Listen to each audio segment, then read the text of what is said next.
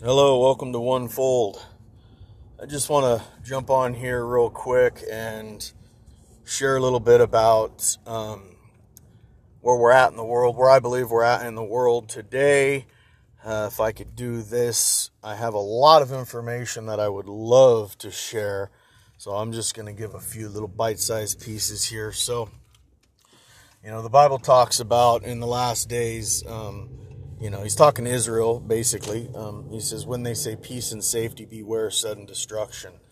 Okay, well, we know that there was the Abraham Accords that were signed at the end of 2021 with Israel and uh, a few nations, uh, countries around Israel. I do not know a lot about this type of stuff because I'm ignorant and unlearned, uh, but I do know what the word says that it says, when they say peace and safety, beware of sudden destruction. And the Abraham Accords were signed, and they, it is the um, Peace and Security uh, Initiative. Peace and security, peace and safety. So that's interesting, right? Now, notice the word didn't say when there is peace and safety. It says when they say peace and safety. Once again, that was signed at the end of 2021, the Peace and Security uh, Initiative, if I'm saying that right. Probably not. So that was signed. And then we have this big political movement, um, even in the church. There's such a big political deal in the church about getting in line with this guy or that guy. Or wow, that's just such a mess. Um, the Bible also says that in the last days a man will come to power and deceive many.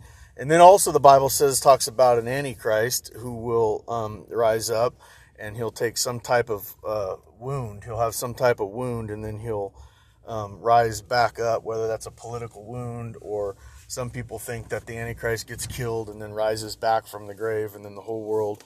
Uh, follows after him. I don't believe that because Jesus died and rose again, and the whole world's not following after him. So that doesn't line up for me personally, um, I think it's more of like a political wound, and then he comes back, and then the whole world is astonished and follows after the beast. That's what I think is going to happen. Um, so I do believe we're living in the last days. I believe we're at the end of the fourth quarter here.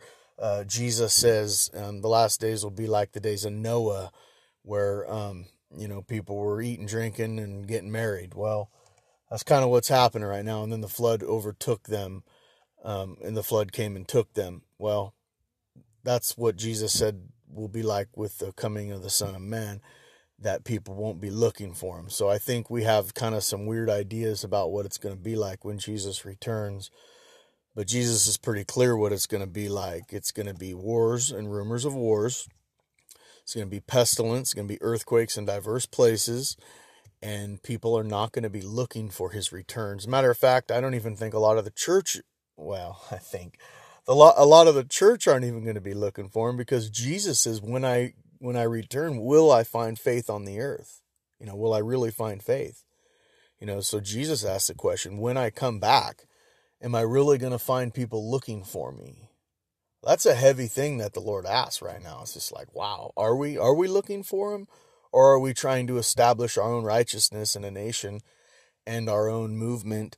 Whether political or, or, or our own agendas. Um, are we putting our hope in a man to fix things? Or, or are we saying what the word says that the government will be upon Jesus' head and that he will rule and reign? And that's coming very soon. So, what's our agenda? What's our mission? What are we preaching? What are we putting our hope and faith in?